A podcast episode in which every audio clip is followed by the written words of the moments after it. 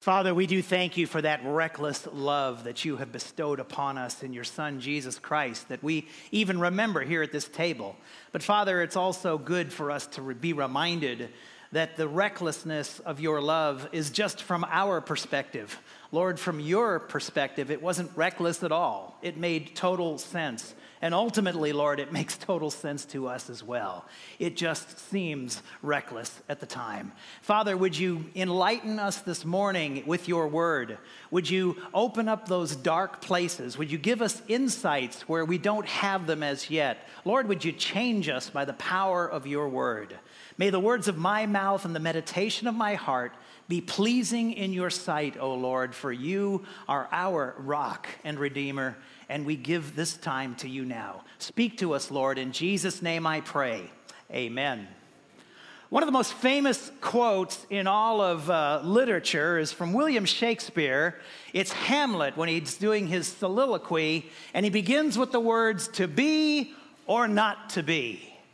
And when he asks that question, what he's talking about is whether or not he should go on living on this mortal coil. Is life worth living? Now, I am sure that in a group of this size, and certainly with those online, there have been people who have indeed asked that question Should I go on or not?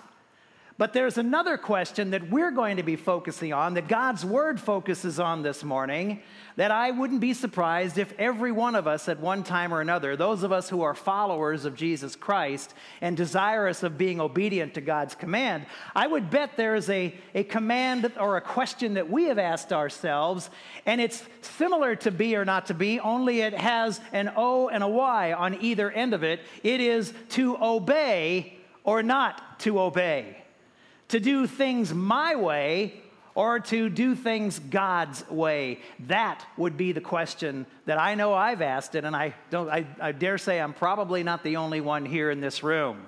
If you have your Bibles, turn to the book of Matthew, chapter 2. We're going to pick up where we left off last week as we are doing this series that I've entitled His Kingdom Come. And we're seeing the, the, uh, the incarnation, the coming of Jesus Christ into this world in the first couple of chapters. Today we are in Matthew chapter 2. We're going to pick it up in verse 1 as we continue this account of Jesus Christ from the pen of one of his apostles by the name of Matthew.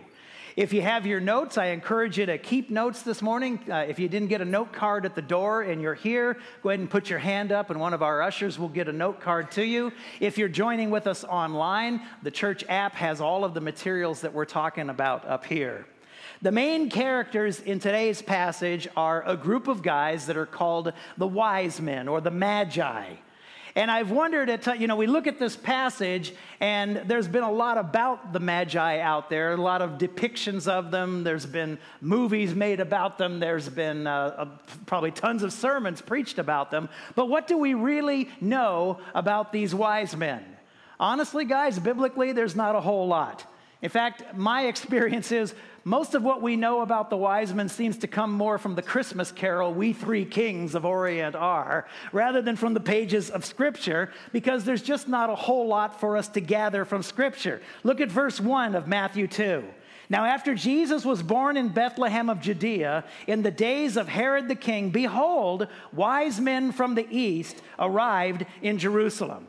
All right, so these wise men arrived. Where are they from? This says right here, they're from the east, you say. but where in the east? How far east? And here's a good question. How many of them were you? Were there? I know a lot of you would immediately say, oh, well, there were three of them, because that's what I've always seen the three guys on the camels and all that. It doesn't say that there were three of them. It's, uh, again, we don't know. It was thought, you know, that the, the conception of there being three of them is because they, bought th- they brought three gifts with them gold, frankincense, and myrrh. But as far as we know, there could have been 30 of them. We just know there were more than one because it is plural.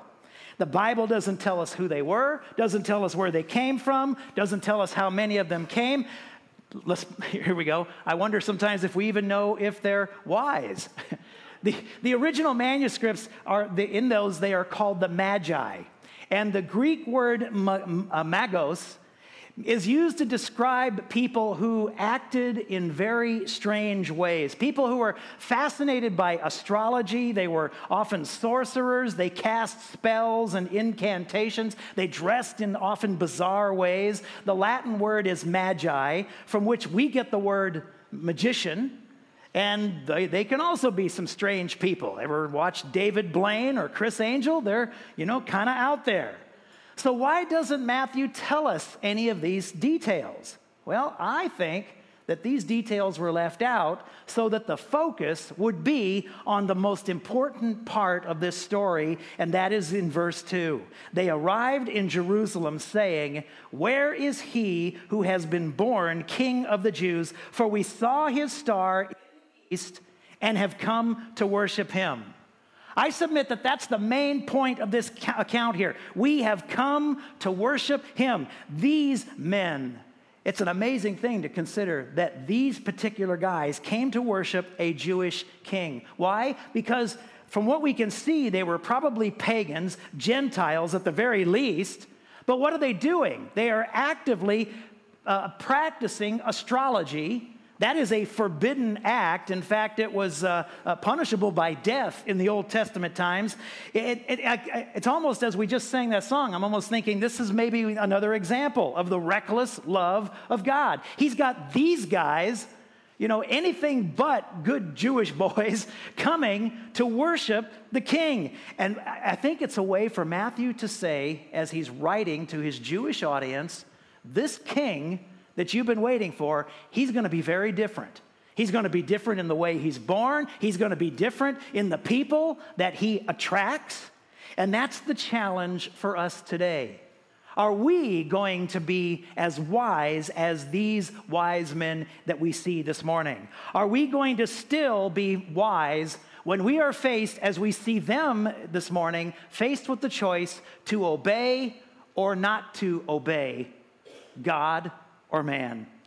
Let's read the entire passage to get the context this morning, starting again in verse 1. Now, after Jesus was born in Bethlehem of Judea in the days of Herod the king, behold, Magi from the east arrived in Jerusalem, saying, Where is he who has been born king of the Jews? For we saw his star in the east and have come to worship him. Now, when Herod the king heard this, he was troubled, and all of Jerusalem with him. And gathering together all the chief priests and the scribes of the people, he inquired of them where the Messiah was to be born. And they said to him, In Bethlehem of Judea. For this is what has been written by the prophet, verse 6. And you, he's quoting now from Micah 5, and you, Bethlehem, land of Judah, are by no means least among the leaders of Judah, for from you will come forth a ruler who will shepherd my people, Israel. Verse 7 then Herod secretly called for the Magi and determined from them the exact time the star appeared. And he sent them to Bethlehem and said, Go, go and search carefully for the child. And when you have found him, report to me, so that I too may come and worship him. After hearing the king, they went on their way, and behold, the star, which had been seen in the east, went on ahead of them until it came to a stop over the place where the child was to be found. And when they saw the star, they rejoiced exceedingly with great joy. Verse 11 And they came into the house, they saw the child with his mother Mary. And they fell down and they worshiped him. And then they opened their treasures and presented to him gifts of gold, frankincense, and myrrh. And after being warned by God in a dream not to return to Herod, the Magi left for their own country by another way. This morning, let's see what it is that makes these wise guys wise. And let's determine if wisdom is something that we have. I see, there's probably more, but I see for our, our sakes this morning, there are at least three things that we can learn from them in terms of wisdom. And that the first one is this wise people still seek Him. It's possible that these wise men were descendants or at least influenced by the 10 tribes of Israel. Uh, many of those individuals, when they were taken captive into Babylon, stayed there during the time of Daniel. Many of the Jews didn't return to their homeland. They chose to remain behind. They were assimilated into the culture. There was a Jewish population in Babylon at that time. And naturally, they would have, as they were assimilating, they would have picked up the practices and the religions of these pagans. Now, these wise men could, were obviously influenced by these individuals, and they were not very, let's say, traditional in their faith. And still, though, even though they had all these other things against them the sorcery and the incantations and the, the astrology they were looking for the coming Messiah. They obviously took literally the, uh, the prophecy in Numbers 24 17 that says, A star will come out of Jacob, a scepter will rise out of Israel. And so they searched the skies. Apparently, for over 600 years, they were looking for this. That's about when, when uh, Daniel was there. And they're looking for this sign that Messiah had come. And when they saw this sign, it's, it's translated here a star, but it also could mean a light. And, uh, you know, there, there's all kinds of debate you could have. What was this star? Was it, you know, some kind of a supernova? Was it, a, a you know, an alignment of the planets? Uh, we, we don't know. It just says that they saw whatever it was they were looking for, and they came rejoicing to the one who was born King of the Jews. Now, as I said earlier, we don't know how far they traveled, but it's likely based on how much time it took, that they came from hundreds of miles, maybe even a thousand miles away. Because they could have followed that star for up to two years, because as we're going to see in the next couple of weeks, Herod goes on a tirade and has all the children, two and under, killed based upon what the, the timeline that the wise men had given him. So they're traveling for quite a while to get here.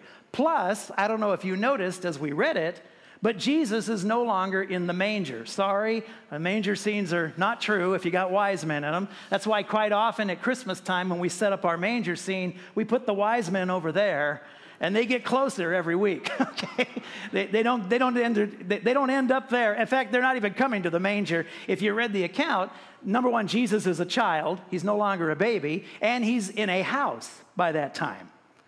They're, these guys may have been pagans, but let's give them some credit. They really wanted to come and worship Jesus. They were seriously serious about finding him. I mean, when was the last time you took two years off to, to just go on a trip and, and seek out something like this? Contrast them now with what we see happening with the chief priests and the teachers of the law.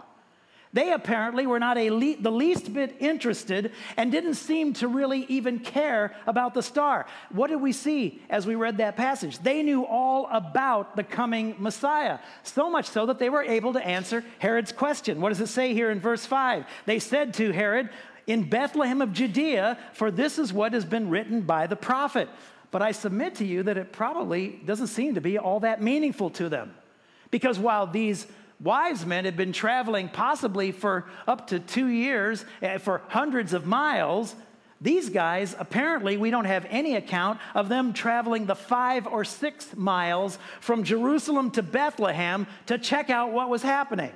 Now, even if they didn't know about the star, you've got this guy here, these, these guys saying, There's a new king, the Messiah is coming. They, they, they heard all of that, and yet they don't bother, apparently, to check it out. What an example of people who know all the right things, but they're not really willing to make the effort to see if they knew, if what they knew, if the things that they, the, the prophecies that they were well versed in, if those things were true. And remember, Matthew is writing this gospel, and he's writing it to an audience of Jewish people in the Middle East, some who are living far away from Israel. And I believe part of his reasoning here is to convince them that Jesus, number one, is the Christ who is prophesied in the Old Testament. That's why he makes so many references, as we're going to see, as we've already seen, and we're going to continue to see. He makes so many references to old, the Old Testament prophecy. And yet, what he's saying here to his Jewish Jewish brothers and sisters is that they should be like these pagan, sinful magi.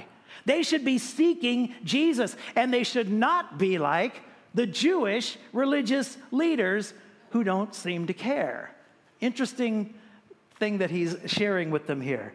And that's because, like these wise men, wise people still seek Jesus. They check him out, they do whatever it takes to convince themselves that Jesus really was and is the King of the Jews. So, what about you this morning? What about us?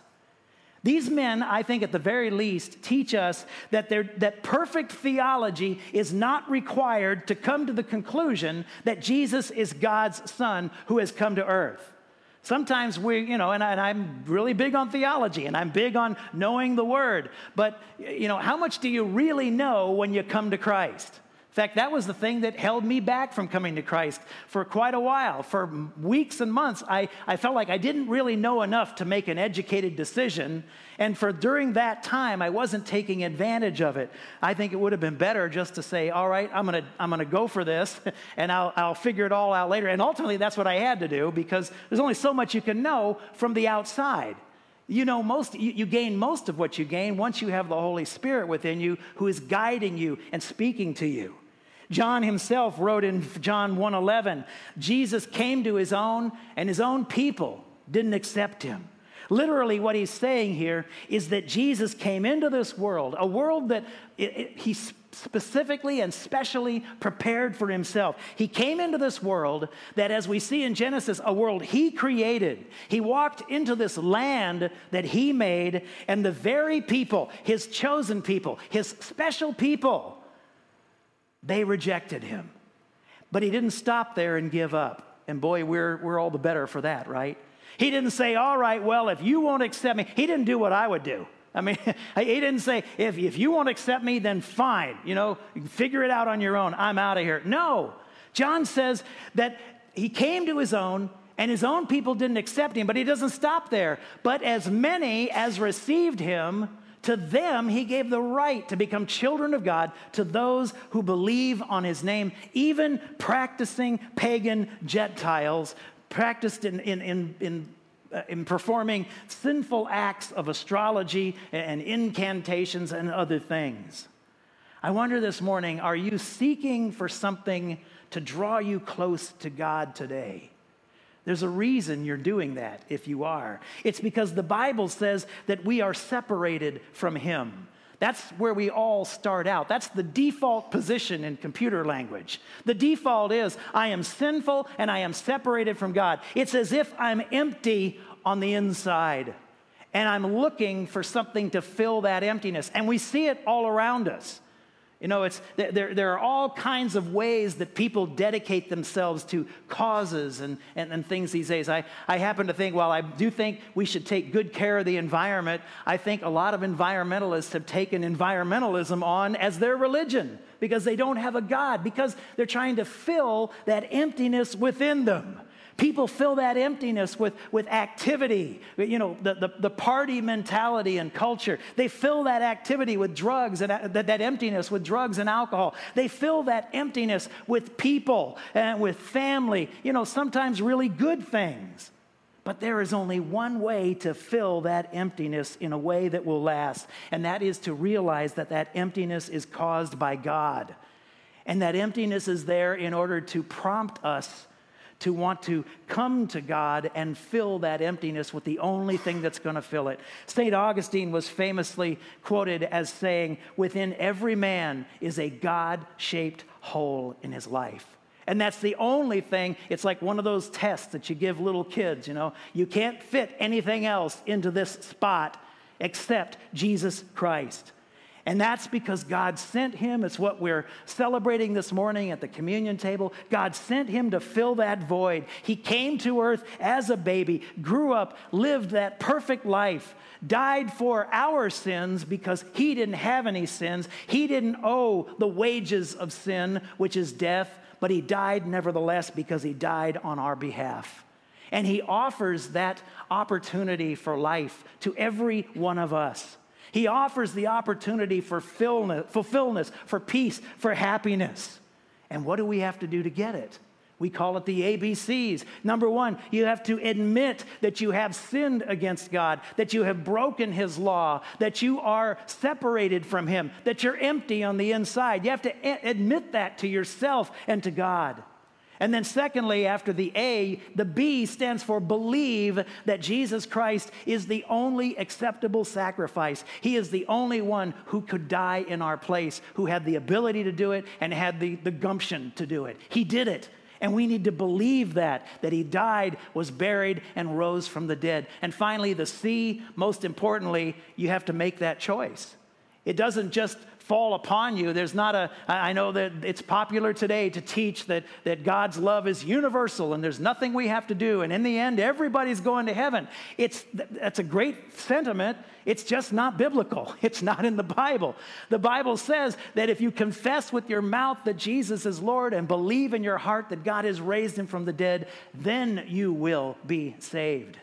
And this morning, certainly as we come to this table, that is something you're going to want to take care of because this table is all about remembering that important moment in your own life. And guys, you'll got your life, eh, eh, and I'm sure you know 90, percent of us or more in this room can, can make the point that your life will never be the same once you've done this. And you'll be on the road to becoming the wise people that we're seeing and that we're talking about this morning. For many of us, though, we've already made that commitment. We've already taken that step. And it's important for the rest of us to continue to seek Him, to know Him every day, to learn from His Word. That's a major reason why we exist as a church. We are the body of Christ. And we come, when we come together for communion, it's not just communion vertically between us and God. No, it's obvious when you read the passages in Corinthians about communion, it's also just as much communion horizontally with each other. We are the body of Christ. And if you're out of sorts with the body of Christ, you are sinning against the body and the blood of Christ. That's us, that's the church. And we are here to commune as much with each other as we are with God.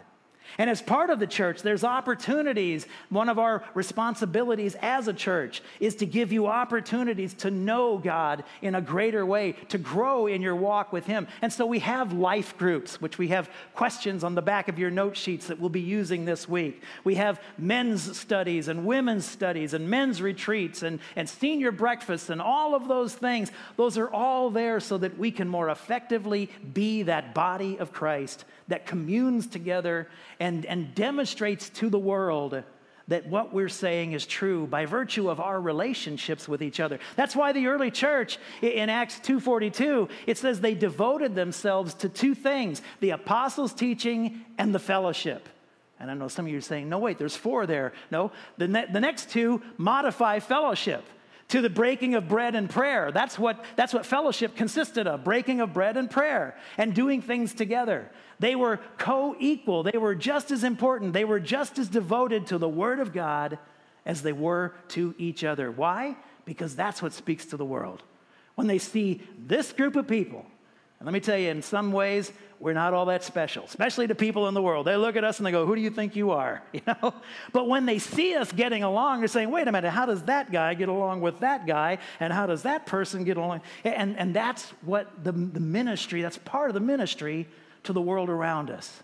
Jesus said it's by the, the, the love we have for one another that people are going to believe his testimony. So that's the first thing. Wise people still seek him. And I pray this morning if you're seeking him for the first time, don't go another moment without confessing who Jesus is and asking him to be your Savior. And if you're hopefully seeking him as a believer to grow more and more, I often ask myself just to kind of test myself. Scripture says we're supposed to do that, test yourselves. And I often ask myself, what more do I know? How has God um, what has God taught me about Himself that I didn't know a year ago? And sometimes that's a challenge. Sometimes I have to say, gosh, what have I been doing? Especially through the pandemic and stuff. I mean, there were times when I thought, am I just treading water here? I got to get off the ball. I, that, I mean, it's not like I know it all or anything. I got to I gotta realize I got to grow in my walk with Him. So, wise people still seek Him no matter where you are. Secondly, wise people still worship Him. These men what we see here, have come with one purpose in mind. And that purpose is to worship, as they said, the one who is born the King of the Jews. They came to worship the Son of God. And we see here that they came uh, obviously, it looks to me like they have a huge amount of confidence and hope. We see that in the questions they ask. Look at this language in verse 2 Where is he who has been born King of the Jews? For we saw his star in the east and have come to worship him. It wasn't like they were just out for a leisurely two year ride in the desert and they just happened to show up in Jerusalem and say, You know, we heard something going on in this area and we saw some bright lights in the sky and we thought maybe you guys might know something about. No, there was none of that. They were intentional, they were definite, they were certain. Where is he that we have come to worship him? It was also, we see here, talk about commitment, and this is what the Bible usually says about finances, is that it really demonstrates your commitment. They made a financial commitment. They brought with them gifts. And for us, those are just words gold, frankincense, and myrrh. Maybe the gold part, you know, we understand that's, that's expensive. But let me tell you guys, these were all very expensive gifts. Gifts fit for a king. And they were actually normal gifts for a king. It wasn't unusual to bring these kinds of things. The gold is a, uh, and, and there, people have also found symbolic uh, references in these gifts. The gold would have been fit for a king, and it would have been uh, focusing on Jesus' right as a king that we saw a couple of weeks ago in the, in the genealogy. The frankincense was a, a spice or an, an incense. Often it's just called incense, and that would be something that the priests would use. So it speaks to Christ's priestly duties. And then myrrh was a, an ointment or a, a, a, a an element that they would use in the embalming process. And so that speaks to the death of Jesus Christ, obviously, vastly important that we're remembering this morning. I, I, don't know whether or not the wise men appreciated the significance of their gifts, but we do know that these were normal gifts to give for a king. And we know, again, that they did, not just wander out and find any old ba- baby and decide, okay, I gotta, I gotta get, get to a mall and find some kind of gift, you know. Uh, it's, it's like, uh, you know, when you, you have a, a birthday come up. My daughter's birthday is today. Well, I can guarantee you I'm not going to run off to, to uh, 7-Eleven and buy her a, a Slim Jim because I know, you know, this is really important for her. you know, they put time, they put effort, they put finances into these gifts because they knew they were going to worship a king. I ask again, are you a wise man or woman in terms of these characteristics? Are you spending time worshiping him? And I'm not talking about necessarily just what we're doing here this morning. It's not just about attending a worship service. The fact is, and I think anybody that's mature knows this, you can attend church and still not worship.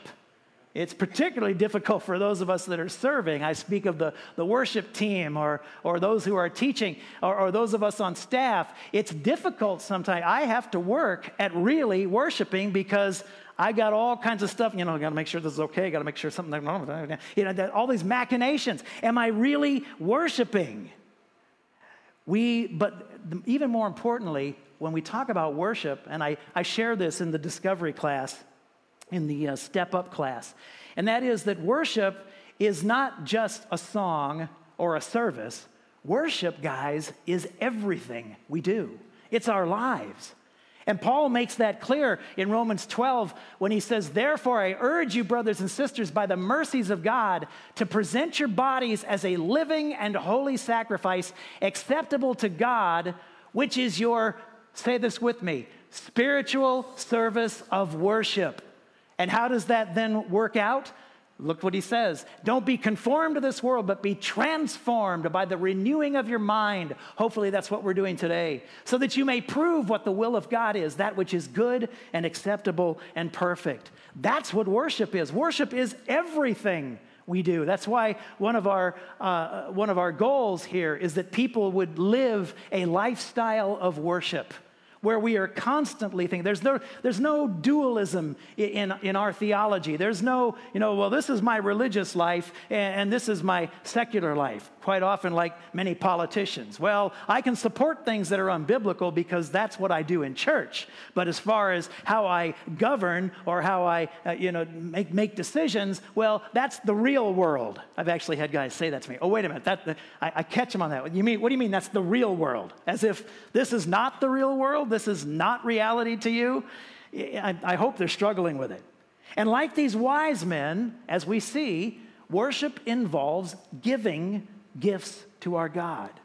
And I wonder, ask yourself, how am I doing in my worship? Am I taking time to praise Him? Am I taking time to confess my sins to Him? Am I taking time to study and to grow? Am I giving uh, generously? Am I even giving extravagantly to God's work? Because giving is a part of worship.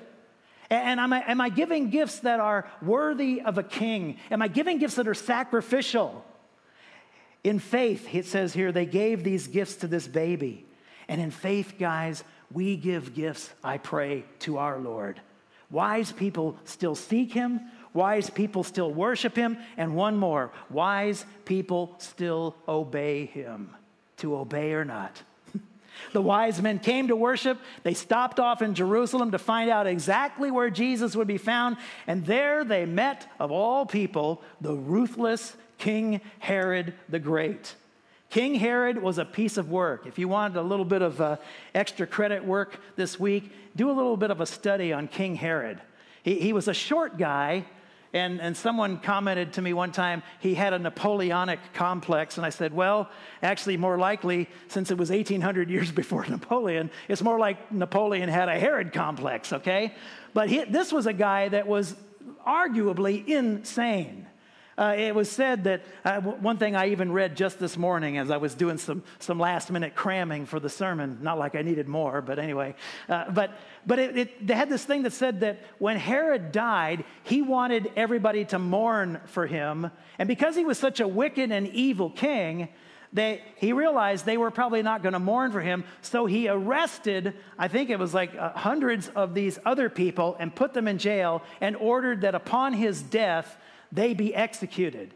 And he said, if people won't mourn for me on my death, then I'll just, you know, they'll mourn for them and there will be mourning when I die. By the way, they didn't follow his order after he died, they just let the guys go. But that's the kind of guy he was. This guy, he, he, he must have been enraged by their question when they asked, where, in verse 2, where is he who has been born king of the Jews? Here's a guy that, you know, is, is holding on tightly to his power. For we saw his star in the east and have come to worship him. I can imagine what Herod would have thought of that. Born king of the Jews, as far as he knew, as far as he experienced, kings aren't born. Herod had to commit murder, acts of deceit, treachery. He killed his own children and wife in order to assure that he would stay on the throne, in order to become king. And who in the world could be born a king? And why would he have a star? And why would these men want to worship a baby? The other thing about Herod is he didn't have a rightful right to the throne. And so, unlike the, we saw two weeks ago, his genealogy does not go back correctly. He was put in office, he was put in his position by the Romans not by something that, that came about because of what Scripture said, but because of what their oppressors said. So he had to be beside himself. But, you know, he, like I say, he's a deceitful guy. So he kept, he kept calm and he makes a deal, or at least he attempts to, with the Magi. And we see that in verse 8. When you have found him, report to me so that I too may come and worship him. But the wise men were told, here again it's that reckless love of God. He now speaks to these wise men in a dream, being warned by God in a dream not to return to Herod. And now the wise men have a choice to make. One more opportunity to demonstrate whether or not they're going to be wise. They could choose right now, and, and I know we might think, well, that's an easy decision. I, I beg to differ. Think of it this way their choice is to obey what they know about this tiny, little, helpless baby that's born king of the Jews that seemingly can't do anything to them. There's really no visible consequences for, for uh, disobeying him, or disobey this full grown, murderous, insane king on the throne. I mean, after all, if, and think it this way if they obeyed Herod, it could go pretty well for them. I mean, he might reward them greatly. Jesus, on the other hand, is just a baby from a poor family, meek and lowly, as we sing at Christmas time. And I can't, I, I wouldn't be surprised if they were doing some of the rationalizations that we do. Uh, think about it. Maybe, maybe I could worship and obey Jesus later in my life.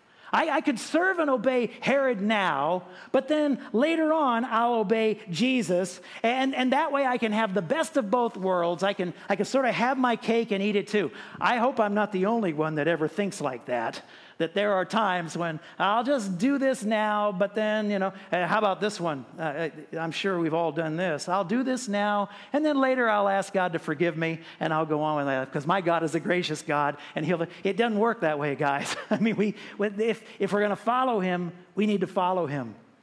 Now, he will forgive you, but that's, that's not a license to sin. The Apostle Paul said it himself. Should we sin more so that grace may abound? I got so much grace in my life because I'm such a terrible sinner, and I'll make sure that. No, no, that's not, that's not maturity. That's not the growth that we're seeing here. And they went instead, and we know, they went and they worshiped this baby. And then, verse 12, after being warned by God in a dream not to return to Herod, the Magi left for their own country by another way when they understood that what God wanted them to do. And again, I just, it kind of blows my mind. And I think it's what Matthew is really getting at here. These are the kind of people that God is going to talk to. He's going to talk to these pagans. He's going to talk to these guys that, if you want to follow the letter of the law, we should stone them to death. And although they were a bit puzzled, they were faithful to obey, obey, him, regardless of the danger that was inherent in disobeying this murderous king. And again, I have to ask, guys, are you wise? Because wise people still obey him. And are you this morning obeying him in whatever it is he's asking or calling you to do? Chances are it's not going to be dangerous like these wise men, although it could be. There are, in fact, more Christians dying for their faith as we speak right now than there have been throughout all of history. So it is a dangerous thing to be a Christian in most of the world. And some of us see uh, our country even leaning towards that direction. It's not impossible. So it could be dangerous, but let's be honest, probably not for most of the decisions we have to make. It might just be a difficult decision, it, or even more than that, it might just be an uncomfortable decision. Uncomfortable in that, what are people going to say? How am I going to look? What is it going to cost me? Well, you know, I, I, um, uh, anyway, fill in the blanks for yourself. I, I love a quote. There's a quote that's one of my favorites by G.K. Chesterton. And here's what it says The Christian ideal has not been tried and found wanting Rather, it has been found difficult and left untried. And I've experienced that firsthand. I've shared Christ with people, and I'm one that when I share Christ with somebody, I don't say, Yes, pray this prayer, ask Jesus to be your Savior, and everything is going to be okay. meaning I choose not to lie to them, okay? I say, when you pray this prayer, get ready because you're going to probably have more battles in your life. It's probably going to get worse for you in the sense of this world, but trust me, it'll be okay. You'll get through it. And I've had people say, well, you know, weighing all of that, maybe I want to think about it some more. I've actually had people that have, have discovered or have realized the Christian life is going to be difficult. And so I, you know, right now I'd rather not. I'll wait till I'm old and I can't do anything else. And there's, you know, I'm so old, there's no fun in my life anymore. Then I'll become a Christian and I'll start, you know, and uh, yeah, anyway. Obviously, I don't know your particular situation, but I do know that serving God always involves serving others. And I pray that you are asking God, who are the people in your world? Who are the people, the, the co-workers, the neighbors, the friends, the, the, the schoolmates, whoever it is, the people in your life, those are the people that God has called you to. And as we have these available at the doors on your way out, I encourage you to grab one of these, follow the instructions, begin praying for opportunities to impact the lives of the people in your world, and see what God will do. There are no lacks of opportunities to serve other people, particularly as we're coming into the holiday season when people are uh, just a little bit more open to even spiritual things.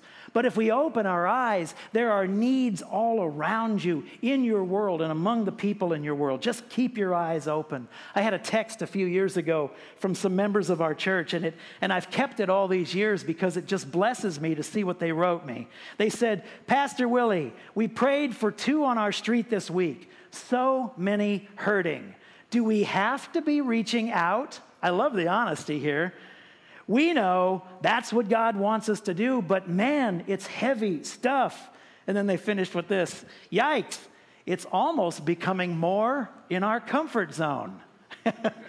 it's almost becoming a habit. Those are the kind of notes. If you want to write me notes like that, that really blesses your pastor's heart. Anyone on staff, anybody in the church, frankly, we, we love hearing those kind of things. And so this morning we've seen that these magi really were wise men. And today, I hope you've seen that wise men and women will still seek him. Wise men and women will still worship him. Wise people will still obey him. What about you today?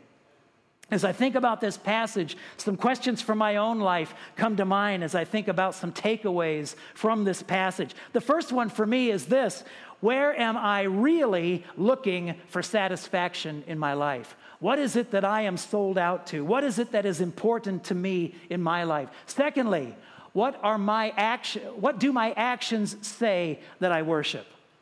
You know, we can talk a, and a good a good game, but what are the things that I do telling the people around me? There's that old line, you know, your, your actions speak so loudly, I can't hear your words.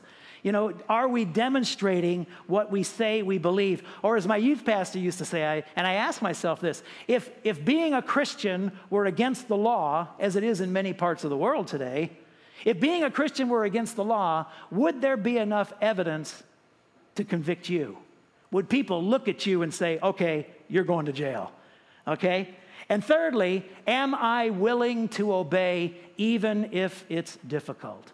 Is that a secondary question in my life? First, Lord, the first order of business is I'm going to obey you. The second order of business is dealing with whatever comes from that. Whatever the consequences are, you know, so be it, but I'm going to obey you. That's what we see here this morning. And as we come to this communion table this morning, we see a picture of Jesus' answer to these questions.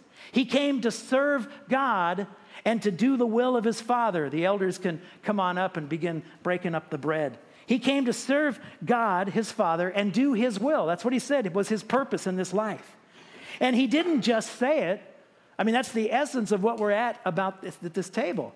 He's demonstrating it. He gave his life. Any one of us can say, you know, I love you, but man, Jesus said it in a way that, that just blows all other demonstrations of love out of the water. And finally, it wasn't easy. It was, it was more difficult, doesn't seem to be a strong enough word to talk about what Jesus went through to demonstrate and to, to picture his love to us. And that's what we're remembering at this table this morning. And I want us to, as the Apostle Paul says, to come to this table in a worthy manner. And we've talked about it already that in the book of First Corinthians, when the Apostle Paul talks about it, he says that, you know, I have heard that there, you know, there are battles and there are issues between you. Okay, and remember, communion is not just about a horizontal or a vertical communion between us and God. It's about as much about a horizontal communion between each other. We are the body of Christ. He wants us communing together. And part of coming to this table in a worthy manner is to make sure that my relationships are good with the members of the body of Christ, and relationships are good with others. And make sure that my walk with Christ is good. And make sure, I even go as far as to say, make sure that you know Jesus Christ as Savior and Lord, because this is a memorial. It's a memory of what Christ has personally done in your life. That's why we are doing it. If you come up here and you've never taken that step that we talked about, of asking Jesus Christ to be your Savior, then you're kind of making a mockery of the table. You're, you're demonstrating something that isn't true in your life. And the Apostle Paul says if you come to this table in an unworthy manner for any of the reasons we've talked about, then you risk being sick, and some, he said, have even died. It's a serious thing we're doing here. And so, what we're going to do is I'm going to pray in a moment. And then I'm going to stop praying and give you an opportunity to do something that I do every Sunday and most every day of the week. And that is, as King David said, Lord, search my heart and show me if there is any wickedness within me. And I guarantee you that most of the time, I think I'm just doing a perfunctory thing. Okay, Lord, search my heart and show me. And I'm thinking, there's a part of me thinking, there isn't anything, but go ahead, Lord. And I guarantee you, when I think that, there is something. and it comes up. And sometimes it's just as, as little. I mean, there is really no uh, amount of, you know, gauges on sin other than, you know, certain sins will have a, a worse impact. But in terms of sin, sin is sin. And, you know, it's usually an attitude I've had or something I said to somebody. And it's those kinds of things that one of the purposes of this table is to kind of reset you know, our relationship with God. Come back to the place where I am right with Him and I'm ready to go out once again into this world and, and do battle for the Lord. And so I'm going to pray. I'll open us in prayer. I'll pause for a, a few minutes and, and uh, we'll, we'll have some light music going from the piano. And then after I say amen, we're going to sing a song. And at that time, uh, the elders will be taking the elements to the four tables you see in the corners. I'll have one up here as well. And when you're ready, just get up from where you are, go to one of those stations and get your, uh, your, your communion elements and take them back to your seat. And then we'll continue with the communion service after that. Let's pray together right now. Father, as King David said, Lord, would you search my heart, search our hearts, and show us, Lord, if there is any wickedness there that we might come to this table, as you say, in a worthy manner. I thank you, Father, for the, for the confidence, for the encouragement you give us in 1 John 1 9, that as you show me those things that, are, uh, that, that go against you, that, Lord, all I have to do is to confess that, to agree with you. Yes, Lord, you're right. I, I shouldn't be doing that. And ask your forgiveness and on the authority of 1 John 1 9, recognize that you will forgive my sin and cleanse me from all unrighteousness. And at that point, I become worthy to participate in communion this morning. Lord, would you do that work in our hearts and minds right now?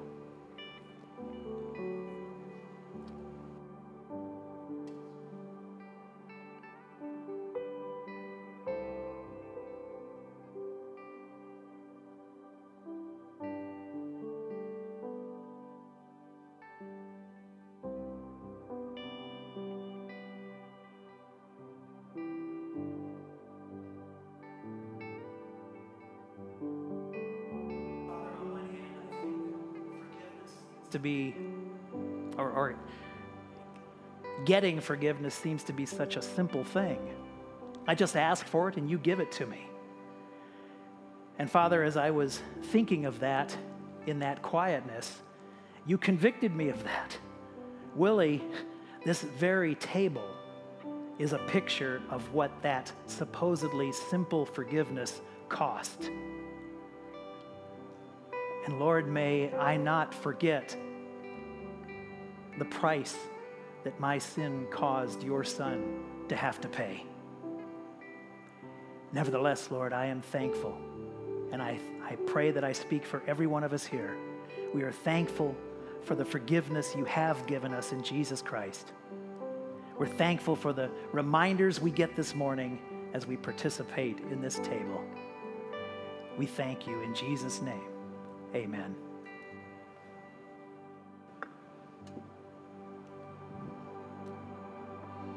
Father, we thank you once again for this reminder, this memorial that we have of just what you did for us. And Lord, may we never, ever take it for granted. It's so easy to do. Yet, Father, burn it into our, our minds of the great price our sin cost your Son. And Lord, we thank you as we remember how he willingly paid that price in his body and in his blood. We thank you for this remembrance today. In Jesus' name, amen. Jesus said, This is my body, which is broken for you for the forgiveness of sins. As you eat of this, remember me.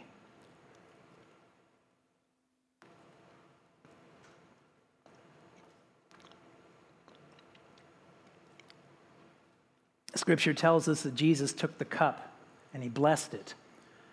And he said to his disciples, This is my blood of the covenant, which is shed for many for the remission of sins.